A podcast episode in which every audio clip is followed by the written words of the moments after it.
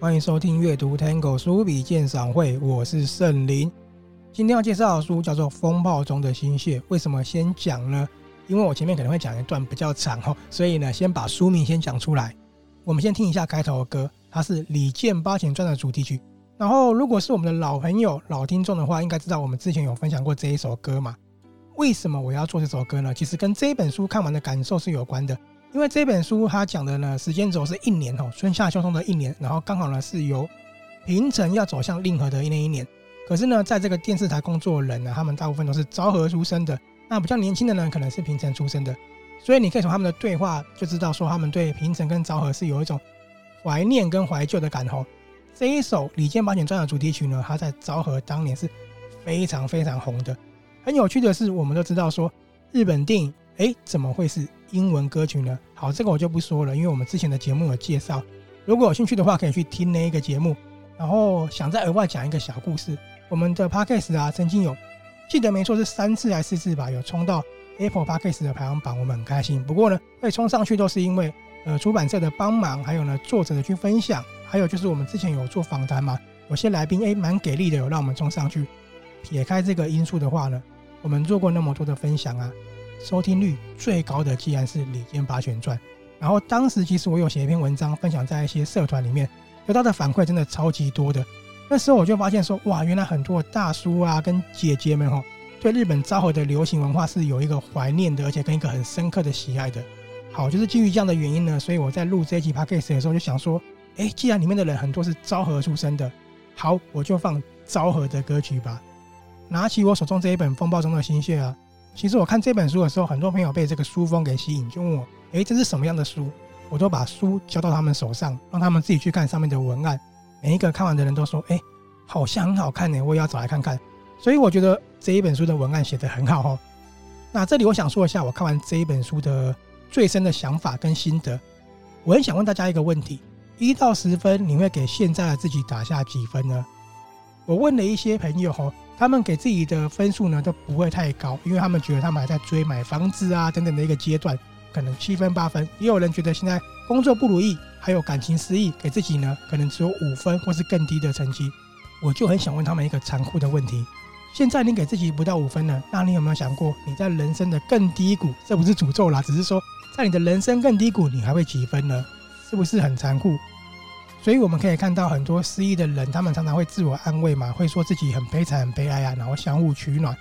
那也有另外一种人，是因为他们没有不好，可是呢觉得自己只生过太平凡太渺小了渺小到可能没有什么成就，也因为这样子平淡感到悲哀。各种悲哀的方式都有，各种给自己打不好的分数，比较低的分数的人都有。所以我觉得这本书很棒的地方就是，你看完它之后，可能呢会对这个评分的标准去重新定义。你可能也会给自己打出一个不一样的分数。好，刚才说的就是我看完这一本《风暴中的星屑》里面最大的一个感触。不过在真的进入这本书之前呢，还想分享一个故事，主要就是这个故事跟里面分享的其中一篇其实还蛮像的。那这个是我真实的朋友就是我有一个朋友，他叫做 Franco， 他有另外一个朋友是中年失忆的大叔。那这个失忆是真的失忆是婚姻不和谐，然后呢他是有事业的，然后事业失败跟投资失败，你就知道这个不是失业而已。通常这样子就是有负债嘛，很难翻身，对不对？处于非常低谷的状态，真的很惨。内容我就不说了。好，他有一个很尴尬的处境，他现在没有房子，然后呢，跟太太是住在娘家提供的房子里面，所以他在娘家那边是完全抬不起头来。也因为这样子，他的太太对他是真的瞧不起，会说：“我觉得你这个年纪这样子已经没有用了啦。”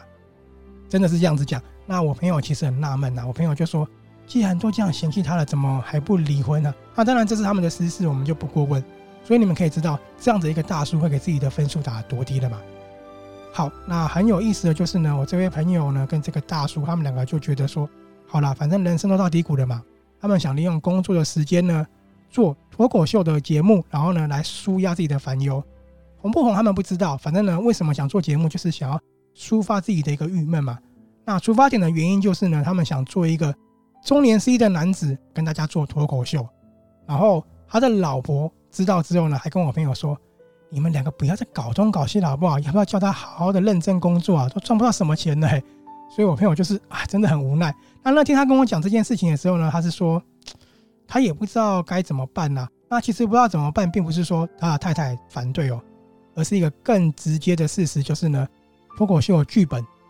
好，他们剧本到底出了什么问题呢？再来他们发生什么事情，等介绍完这一本风暴中的心血再跟大家分享，因为里面的最后一篇故事居然跟他们非常的相似哦。我看到当下居然笑了哦，其实这个笑是很忧伤很惆怅的，可是呢又觉得说或许他们会不会有那么一种天无绝人之路的力量达到谷底反弹了。我们来看风暴中的心血这一本书，它是由4个故事组成的哦，这4个故事呢刚好对应了一年四季春夏秋冬，而且呢这个4个故事的时间轴是连贯的哦，一直线等于是一年的，全部都要发生在大阪的一间电视台浪速电视台里面，所以看的过程有一种另外一种形式的长篇小说感哦，因为人物都是有穿插出来的，然后在4段故事的角色啊，年纪从不到30到横跨到半百都有，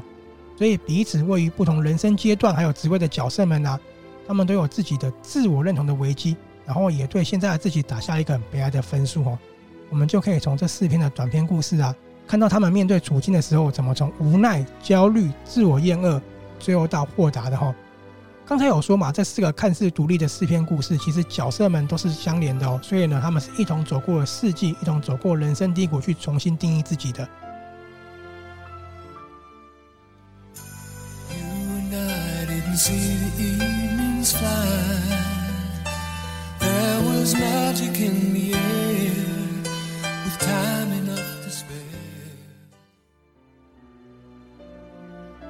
好，我们来看第一篇春，它是资料式的幽灵。不知道大家想到春天会是什么？我想到的是百花齐放，然后富有生机，展望未来的季节嘛。不过在这篇故事啊，对于从东京转调回来大阪的主播山木一子小姐可不是这么一回事哦。山木一子小姐现在调回大阪已经43岁了哦。当年她33岁的时候啊，可是年轻貌美的当家主播，但是她却与转播日本职棒的主管春云先生发生了不伦恋情了。因为春云先生已经结婚了嘛，所以当这个不伦恋曝光的时候啊，就引起了各界的关注。关于山木一子跟春云呢，公司当然是力保当家台柱春云先生嘛，就把山木一子小姐调到东京去了。其实说是调子哦，大家都心知肚明，这是海放，一海放就是10年了。10年可以影响一个人多深，你的生涯一半就过去了，对不对？所以山木一子的大好人生大家就这样终止了嘛。好，那为什么一子小姐可以调回大阪呢？其实是因为春云先生已经过世了，过世之后把她调回来就比较不会有争议了嘛。可是真的是这么一回事吗？不会啊，因为谣言永远不会停嘛。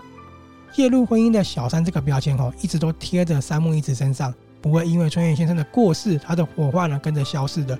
他到哪大家都窃窃私语说，那个不就是小三主播吗？所以对于山木一子来讲，他是一个什么样的人呢？43岁的大龄剩女，活在标签下，而且她的职场就这样子被冻结了，甚至她觉得她也没买房子啊，她就是这样一个人孤独的过一生哦。不过这时候有一个传闻啊，大家在公司有看到过世的春云先生哦，在哪里看到呢？就是在资料室。如果有一个人讲可能还好，可是有2、3个、3、4个讲呢，好像真的有那么一回事了，对不对？这时候山木一直就觉得很好奇，他其实是很不想去见到春云先生的，因为见到他就觉得那段过往被挖出来了啊，然后呢又觉得说春云先生并没有保护他嘛。不过呢他还是压制不了好奇心，决定去资料室看看。这时候呢他居然遇到了公司新进的女主播雪乃。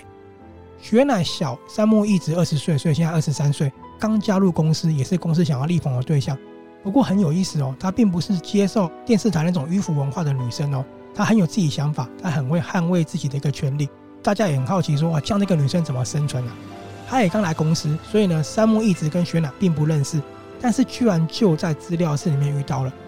原来雪乃也是来看有没有春云先生的幽灵。这时候很有趣的事情发生了，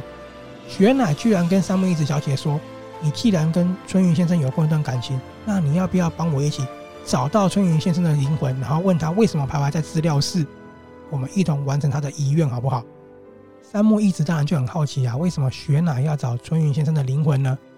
好，不管怎么样，经过了相处磨合跟沟通之后呢，这两个个性完全不同，甚至呢原本毫不相似的前后两个世代的女主播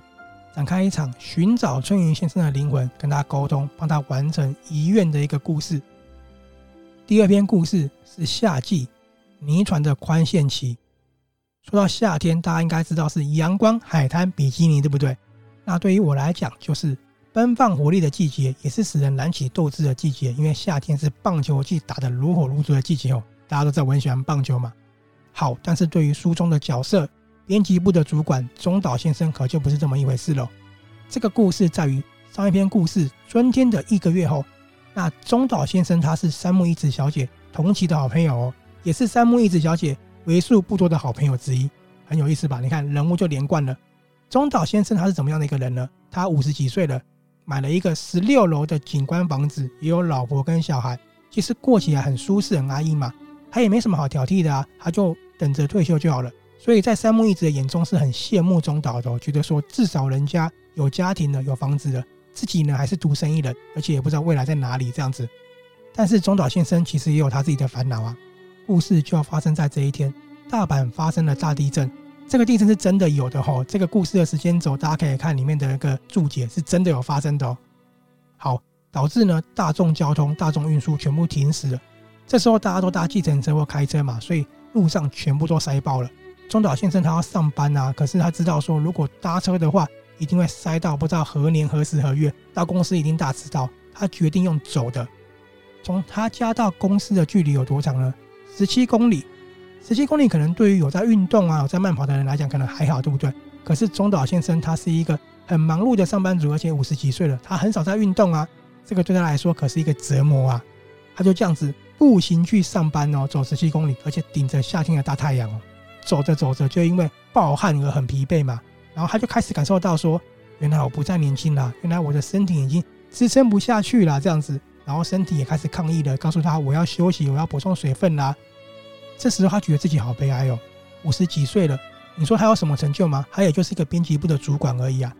对比其他同事跟同年龄的成就，他根本不值一提嘛。而且他有一个同期的好朋友，也是三木一子的好朋友叫做松井，他甚至达到了财富自由退休了，因为他有投资房产跟股票。然后又想到自己跟大二的女儿已经冷战2年了，有没有听到是2年了都没有好好讲话。这时候他就开始审视自己50年来的一生嘛，就觉得哇，真的是有种怅然若失的感觉。走到这个年纪了，他的生活不只是平淡而已，其实他每天都为了工作忙忙碌碌的，说是平凡真的平凡无奇啦。可是人生就这样过完了吗？现在是炙热的天气，他走着走着还有10几公里，看着城市的钢筋水泥，看着繁荣的大阪，看着很多歉意的退休的老人，在对比自己现在的自己怎么样呢？狼狈又悲哀，因为流了很多汗，又浑身汗臭味嘛，他最后真的忍不住崩溃流泪了。中岛他一面步行越走一步就是越是五味杂陈，他很像一个泄了气的气球，他就是一个掉到了自我认同泥沼的男人，他不知道该如何挥别这些自怜自悯的一个悲哀。这时候他遇到了2个老人前来关切，这2个老人可能70几岁或者是更老了吧，他们呢穿的是钓鱼的休闲装，看起来是非常惬意的，不过有没有钱我们不知道。这些老人跟他互动之后其实默默的给他一种强烈的力量，或许呢他可以重新去审视自己的生活。这些老人或许也没有那么有钱可是他们为什么可以这样子惬意的过生活呢？是不是转个念就好了呢？这时候他要想起跟女儿冷战的原因，是因为他的工作压力太大了，但是女儿又不了解，所以他们产生了一个争执这样子。我想这个是很多朋友都有遇到的问题吧，跟家人都会这样子，不了解自己的一个工作难处啊，不了解自己的一个压力啊，然后产生一些争执嘛。在这个故事里面你就可以看到了。那我有说中岛对生活的平淡是没有什么感觉的，是因为这一场地震之后他一边走路，然后一边觉得自己很狼狈很累，然后全身脏兮兮的又汗臭味，可能到公司又要做一些工作还被人家嫌弃，所以这个悲哀感就由来而生的。这个也是不是很多朋友的写照呢？那中岛怎么样让自己豁达，怎么样呢主动化解他跟女儿的一个嫌隙呢？我觉得在这个故事里面为大家展现出来的力量真的是非常棒的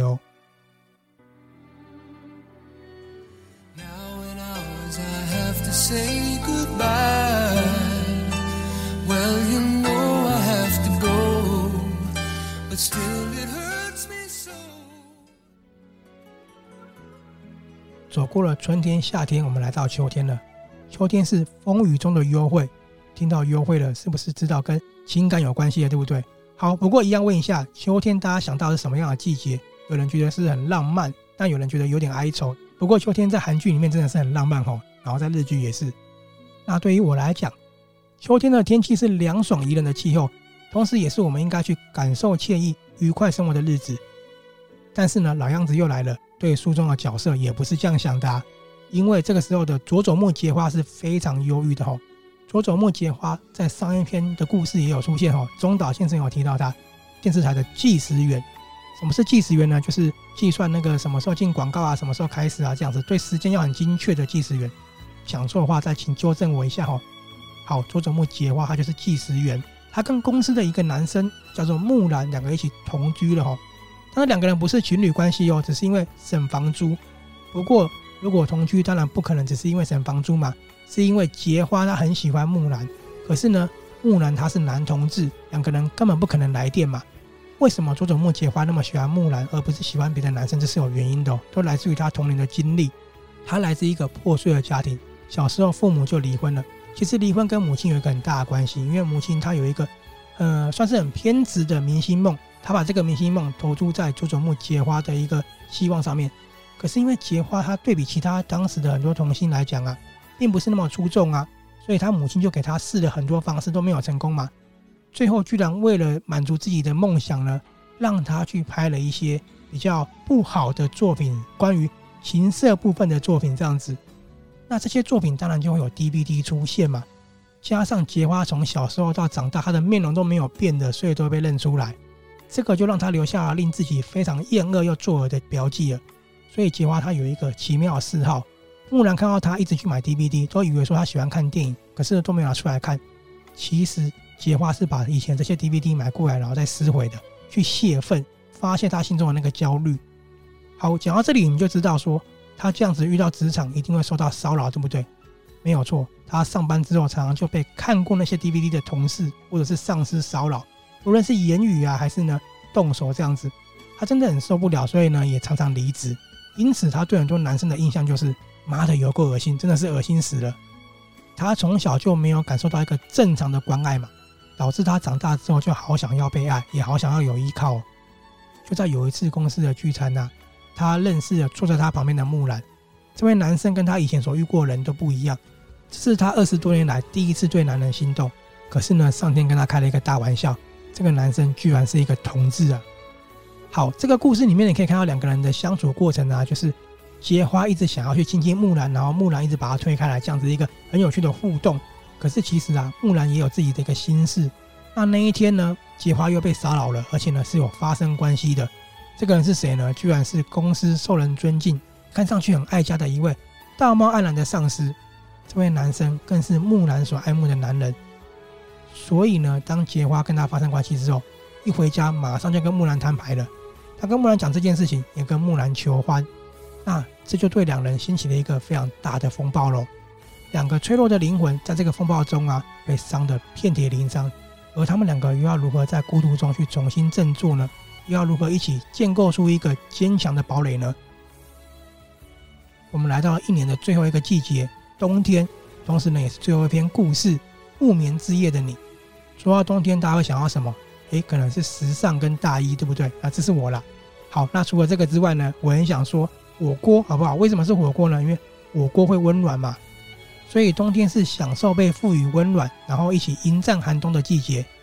同样的，对于书中的晴一来讲，也不是这一回事啊。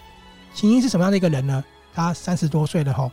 没什么收入，他只是约聘人员而已，而且呢还刚被女朋友分手。所以对晴一来讲啊，他觉得人生一直处于在寒冬状态的。这个跟很多朋友其实还蛮像的哦。好，他就说我自己年过30了，低薪的约聘员工，然后呢还没人爱，现在我可能连房租都缴不起了，真的是惨上加惨啊。他根本就不知道自己未来在哪里，然后去超商买东西啊，看到如果超商的员工年纪很大的时候，他就想说该不会我老的时候就是这样子吧。他就是那么一个悲观然后没有上进心的人。他没有上进心不是因为他很摆烂哦，是因为他对生活真的没有斗志了。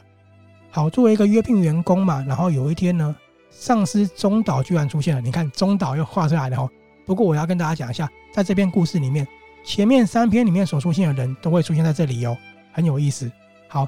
上次中岛出来干嘛呢？中岛说啊，你一直是阅聘员工嘛，然后你是不是没有独立制作过一个小节目呢？我给你一个机会，给你制作一个专题的节目。那其实秦一想拒绝的，不过呢他没有办法拒绝嘛，就被硬塞了。秦一他非常抗拒这份工作，他其实根本不爱这份工作，只是因为被介绍进来的哦。他只希望自己在这个公司非常的没有存在感，就这样子过完，直到消融为止。他还是认为啦，也许我们的人生就跟流星一样哦，稍纵即逝就好了。所以啊，中岛明明给他机会，对他来说是一个非常非常的痛苦。他把这件事情跟谁讲呢？跟佐佐木解话。解话当然说这个很好啊，这是你一个机会。其实对他来说根本不是机会，但是呢，他硬着头皮去做了。这是什么样一个节目呢？去专访一个搞笑艺人，叫做闭幕的一个节目。其实对于秦一来讲，最痛苦的是他不太适合讲话，他也不会讲话，也不会看人脸色，每次一出来就是出糗丑态百出。他很担心说让搞笑艺人秦一生气这样子。秦一是一个很有趣的角色，他的背景其实还不错，可是呢，他辞掉他的工作，然后做搞笑艺人。他居然是在医院呢为孩童做表演的，这个很难红吧？所以呢，他就是一个非常有趣的人物，很有意思的人物。公司决定去访问他，透过访问啊，才知道说哇，原来闭幕他是1995年阪神大地震的一个受害家庭。原来啊，搞笑艺人的背后居然是以痛苦去驱动欢乐啊。其实秦一在跟闭幕相处之前啊，他跟同期的同事对比，他真的觉得自己超悲哀的，因为同期的同事高薪有成就，他一直认为说他跟所有人是格格不入的，所有人都是高高在上的，他是最底层的哦。结果没想到啊，在这段时间他也发现了，无论是佐佐木结花还是他觉得那个收入很高的朋友，都有着相似的烦恼跟痛苦。原来我们都是一样的嘛。他也从中体悟到了，原来呢，驱使一个人有动力向前的，不见得是成就与财富啊，也许是痛苦、悲哀跟无奈。可是呢，当人生已经满目疮痍的时候，还值得活吗？是的，当然值得活啊！你看看闭幕不就走到现在了吗？原来人的价值不是在他人眼中断定的，也不是由财富跟成就断定的，是由自己去断定的。这段故事的结局就是秦一完成他的工作嘛，也透过跟闭幕的相处呢，去了解了一段不为人知的秘密。也藉由这个故事，不论是山木一子小姐啊、雪乃啊、中岛啊，还有佐佐木结花等等的嘛，全部都有出来哦。而且呢，藉由一个主题去贯穿整个故事的一个核心，然后做一个完美的结束的。至于是怎么样的核心呢？这跟地震有关。一样先卖个关子，最后跟大家分享哦。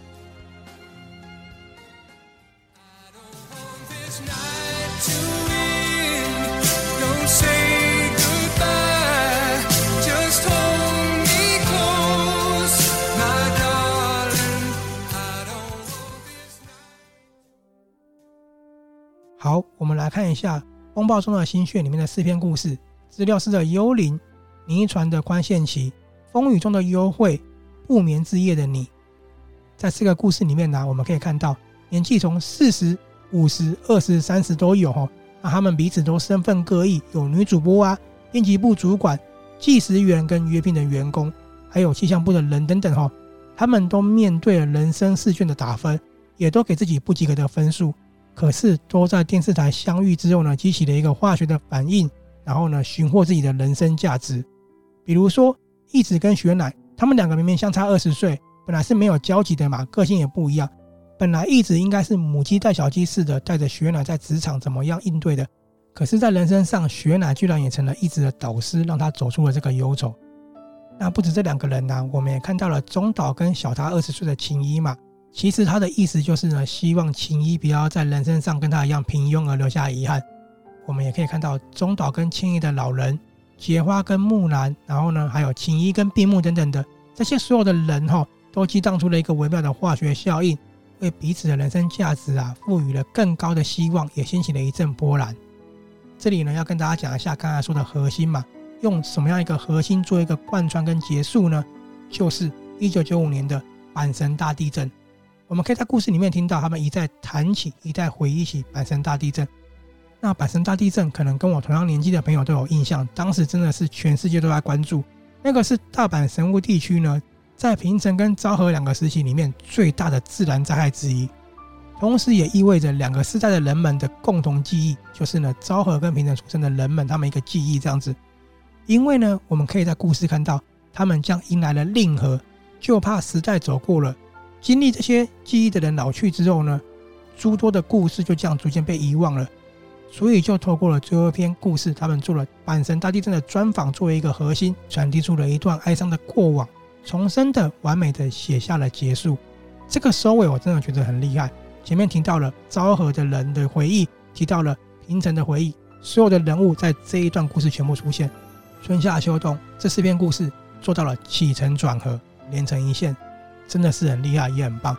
所以我才说啊，如果把风暴中的心血当成另外一种形式的长篇小说去看，会有另外一种感觉，我很喜欢这样的一个感受哦。最后我怎么看风暴中的心血这一本书呢？故事很大阪，什么意思呢？因为它是以大阪为舞台，以大阪的人们去说这个故事嘛。我甚至认为啊，这本书是作者以文字承载了好多大阪人们的共同回忆跟记忆的作品。它里面说出了大阪人眼中啊，从昭和、平成到令和的大阪，而且这些不同阶段的角色跟人们啊，其实它也是当今社会下的缩影哦。怎么说呢？我们来看看哦。纵使你高收入了，你有房有车了，你年轻有未来，或是你正走在发达的路上哦，我们看到啊，就算这样的人们哦，所面对的生活危机与不安都是相似的，因为每个人都会陷入属于自己的泥沼，陷入属于自己的风暴。然后啊，有时候被这些风暴碾碎成心血，伤得体无完肤，最后自己一个人独自走入孤独，然后呢，没有人懂，甚至呢，也不希望人家懂。这是现在社会里面所看到很多人的一个状态。可是我们都知道，要走出风暴很难，对不对？甚至啊，在书中的角色都不是自己走出风暴的，都是靠旁人拉出一把的。但是也许人生就像书中的故事一样，纵使再哀伤、再悲哀，给自己的分数多么低微，日子还是要过嘛。也许只要不要放弃自己，终究会有挽救自己的出路的哦。好，那风暴中的心血呢，是我看这个作者的第一本作品，我非常喜欢的就是这四段故事的人物啊，是共通的，时间是连续的。而且我要强调哦，我在书中看到的不只是电视台职场而已，是一个个人们他们孤独后啊，彼此相聚而成的家庭，也是一个聚集了焦虑百态的微型社会。这些角色们或许仅是彼此人生的一个过客，可是竟成了走过低谷力量的推波助澜者，他们一同走过了心魔，战胜了心魔，走过了煎熬，迎向下一个世纪，一同一吐烦忧，达到海阔天空。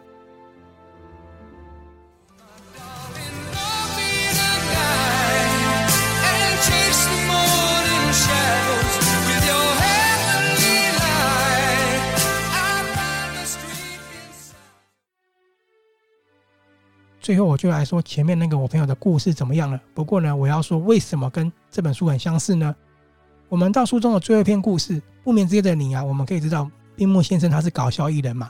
但是他之所以要成为搞笑艺人，是因为他在人生的绝望之际啊，看见了释放绝望的希望，那就是搞笑艺人的表演，所以让他立下了要成为搞笑艺人的一个志向，给人带来欢乐。好，那这时候青衣就说了，你看那个表演好笑吗？滨木先生说根本就不好笑，因为就是不好笑，可是就是因为他们太绝望了，绝望到只能笑了，所以大家就笑出来了。这是很哀伤的故事，对不对？但是我看到这段居然笑了，真的笑了。因为我想到我朋友的故事我为什么说很相似呢？因为我就问他了，好，那你们脱口秀开始了吗？他说还没啊。为什么啊？你们不是形象照都排好了吗？怎么没有呢？他说感觉真的不行啊，我刚讲完全不好笑，好不好？有够难笑的，难笑到我不知道怎么办呢。我当下真的笑了然后我就想说，可是形象照都拍了嘛，我想你们就是因为走到低谷了，才有这个散发欢乐的契机嘛，对不对？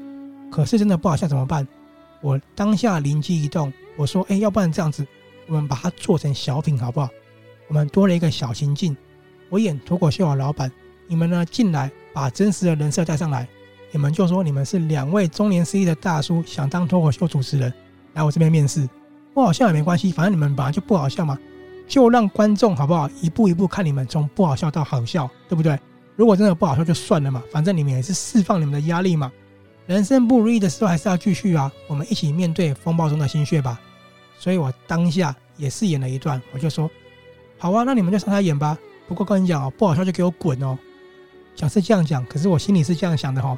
结果你们这对大叔，这对失意的大叔永远站在台上不会下来，然后呢大家看着你们的节目笑着笑着就落泪了，不过这个落泪不是哀伤哦，却是温暖无比呢。好，感谢大家听我那么长的去唠叨这一本《风暴中的新讯》，我真的非常的喜欢。这本书是由时报出版所发行的，然后一样在各大通路都可以看到。如果你也喜欢这本书，别忘了在我们阅读Tango粉丝团的文章上面跟我分享你喜欢哪一段。同时呢，喜欢这个节目的话，也帮我们按赞5星分享一下。